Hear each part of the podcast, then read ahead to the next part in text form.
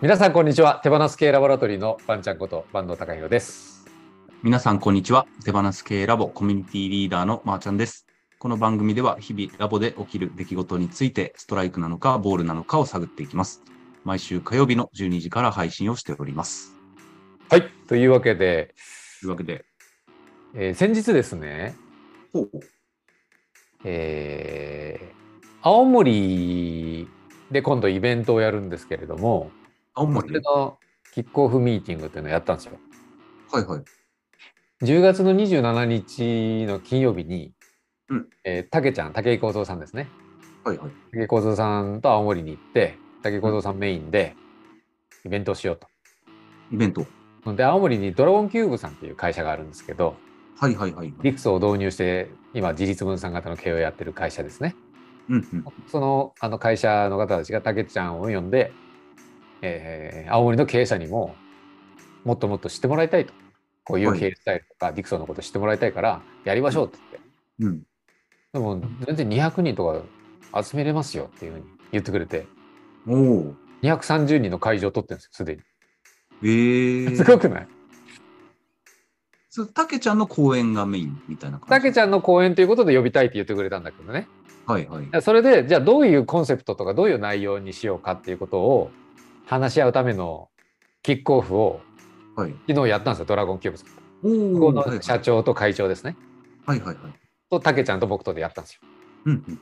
それでただたけちゃんが話すっていうのもえっ、とそれだけじゃちょっと面白くないんじゃないかなっていううんうんうん。え面白くないことはないんだけどたけちゃんは面白くないってことですね。たけちゃんが面白くないあんまり。うん、かぶせなくていいです、そこは。あかもしれなくていいね。あの、はいやめてください。本当僕が悪者になるんでやめてくださわかりましたか。 い。はい。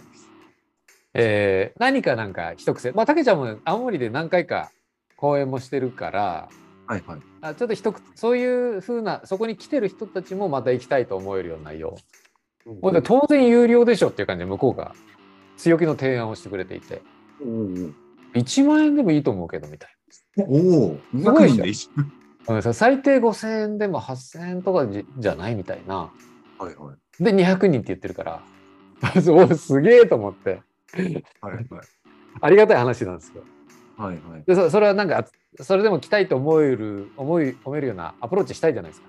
うんうんでたけちゃんの話はすごく面白いんだけど、あのーこれが例えばこれから金融はこうなるよみたいなお金の話とか、えーそういう話も最近はたけちゃんしててそれこそ社会がひっくり返るよみたいなうん。うんうん話もたけちゃん最近よくするんだけど、その話はちょっと早すぎるんじゃないかと青森の人たちは。だからもうちょっと地に足ついたような形で一歩先ぐらいの話をしてもらいつつあーはいはい。であとはドラゴンキューブさんにも出てもらってトークセッションみたいな感じがいいかなと思ったんですよ。うーん。実際にたけちゃんの話そうコミュニティカンパニーだよとかこれからはその、まあ、ティール的なもんとか次年系とかが大事だよとかはい。循環経済だよとか自立分散型とか言ってもそれ俺らにはまだ分かんねえべみたいなああ。だから青森弁が合ってるかちょっと遠すぎっていう青森弁が合ってるか分かんないですけどと いや全然東京での話だべみたいなむそこは無理しなくて大丈夫です。 大丈夫ですかなるじゃないですか。はいはいはい。だけど青森でも実際にですねやってる会社があるとうんうん。でドラゴンキューブさんがそうなんではいはい。なのでその会社出てきてもらって、えー自分たちはこういう形で経営してるよっていうのを言ってもらうとすごいインパクトになると思うんですよ。確かに。でドラゴンキューブっていう会社は向こうでよろずやっていうリサイクルショップとか大型のリリサイクルショップうんうん。を何店舗か経営してて結構向こうでは経営者の中では知られてるうんうんうん。んですけど経営のな内容を詳しく知られてたりはあんまりしないと思うんですよね。うんうんあしかも、今回、えー創業者が夫妻で立ち上げたんですけど夫婦でですねはいはい。立ち上げたんですけど、えーご主人の方がもう先に、えー引退されてうんうんもう全然今会社に関わってなくてで今奥さんそう奥さんだった方が社長を交代してで社長を引き継いで今会長になってるんだけどはいはい。会長も9月末で退任するんですよおお。で退任したらもう全く会社から手を引くっていうもう手放しですね、本当あにね。しかも株も全部譲っちゃってるあ、そうなんですか。すごいよわすおごいで。すよ。えー手放す系を実践してるんですよ。うーん。でその考え方とかやり方がすごい面白くってうんうんうん具体的には株を手放すっていうのは、えー次の社今の社長は社員が社長になったんですけどだから子供とかじゃないのまず。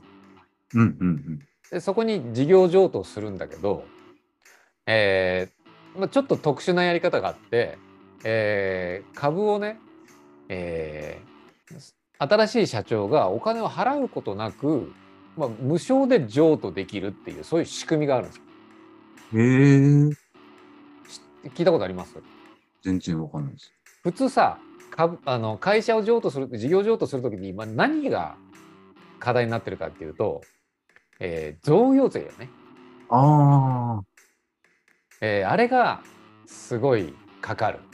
あ。はいはいはい。だから相続対策にすごい頭を悩ませてるんですようんうんうん。世の経営者は。ああ、なるほど。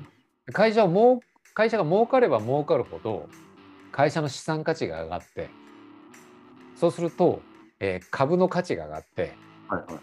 えー子供に引き継ぐ時にめちゃくちゃな額の税金を払わなきゃいけないってことになるあ子供あ。でそう重くなるじゃん。で会社は成長させたい。息子にもいい状息子息子とか娘にもいい状態で引き継ぎたい。だけど資産価値が上がって相続が大変になる。ああ、はいはい。そのために、えー今のうちから相当な額の、まあ、例えば蓄えをしとかなきゃいけないとかああ。社長としての収入をめちゃくちゃもらっといてそれをあの残しとかないとはいはい、相はい。続税払えないよみたいえー、ないう感じになってるんですよ。なるほど。うん、それをえ社員に引き継ぐときに、えー、99.9%無償で引き継げるっていうそういう仕組みがあるんですえー、合法的に。合法的にちゃんと国の仕組みとしてある、 おー。えーすごくないあすごくないっていうかあのそれはねでも条件があって、はいえーえ受け継いだ社長は、えー次に社長を引き継ぐときにも同じやり方でやらなきゃいけないっていうやり方なんですよ。えーだ、からその社長がえー会社を伸ばして、えーで株を自分で自分のものにできないしはいはいはいで。退職金をガボッともらうとかでキャピタルゲインもらうとかダメなんですよはいはいはいはい。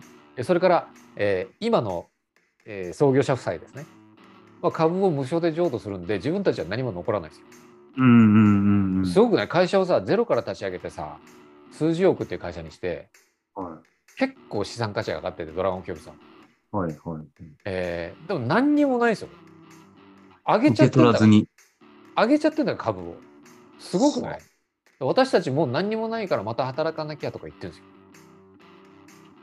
えー、すごいよマジでなんその、要はもう、育てて、あとは、次に渡すみたいな。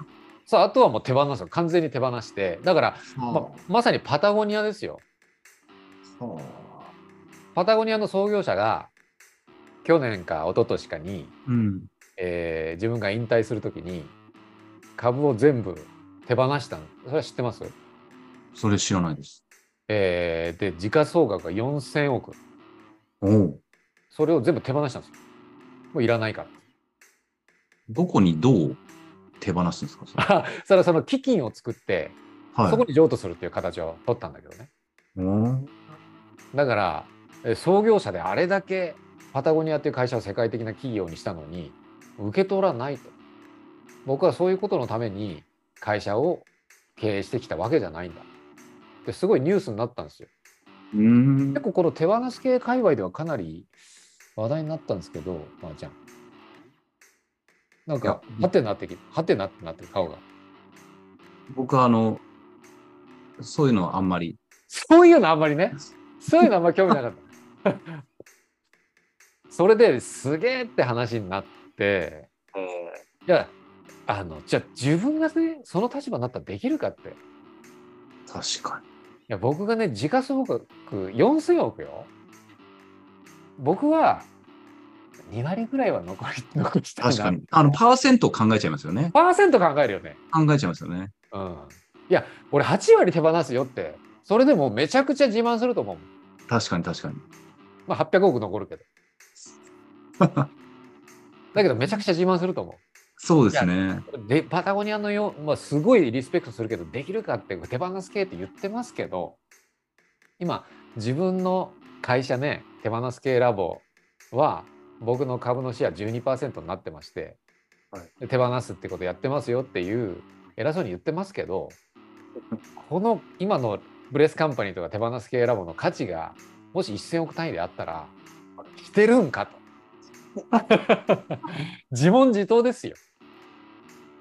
チャットしちゃいますね、それはね。で実際にできる経営者はほとんどいないでしょううんうんうん。だってそのたやっぱ人生かけてやってきたのでもらう権利あると思うしそうですね。そう誰も文句言わないですよね、もらったってね。そうそうそれは別に悪いことじゃないしうん当然の権利だと思うんですよ、でもそれをやってる会社が青森にあったんですよパタゴニアがあった、青森にパも。タゴニアがあったんですよすごいですね。でその夫妻がなんですなぜそうなぜそんなことをするのか、はい私たちは持ち物をできるだけ減らしたいの増やしたくないのって言い方してて自分のものと思ったら執着するし良くないと会社のも会社は自分のもの社員は自分の持ち物じゃないとそういうふうになった時点でおかしくなっちゃうできるだけ身軽に生きていきたいんだ